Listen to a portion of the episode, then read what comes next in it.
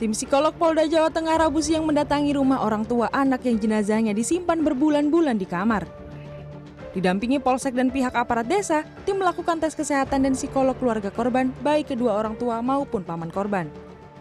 Untuk memastikan, beberapa pertanyaan disampaikan petugas kepada keluarga korban terutama ayah korban. Belum ada pernyataan resmi hasil dari tes yang dilakukan oleh tim Polda Jateng tersebut.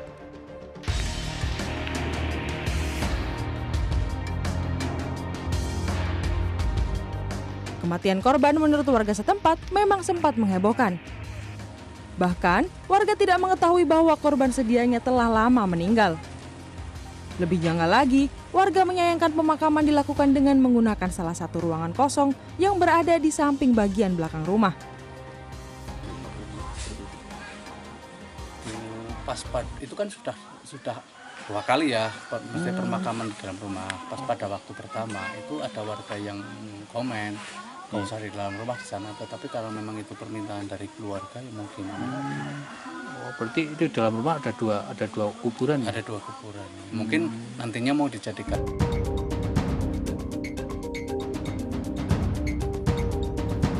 Sementara itu, Kepala Desa Peralakan yakni Nur Laila juga mengatakan warga tidak mengetahui secara pasti sejak kapan korban meninggal. Hal ini disebabkan karena pihak keluarga menutup-nutupi dan jarang bergaul dengan warga lainnya. Sebelumnya diberitakan warga Dusun Sukatapa Desa Pelarakan Kecamatan Moga dihebohkan dengan adanya jasad mayat anak yang disimpan oleh kedua orang tuanya berbulan-bulan. Yo. Saya dapat informasi, terus saya langsung ke polsek.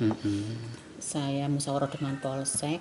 Polsek akhirnya menghubungi Dinkes, Pak Camat, Pak Dan Ramil, dan desa bersama-sama ke lokasi lokasi.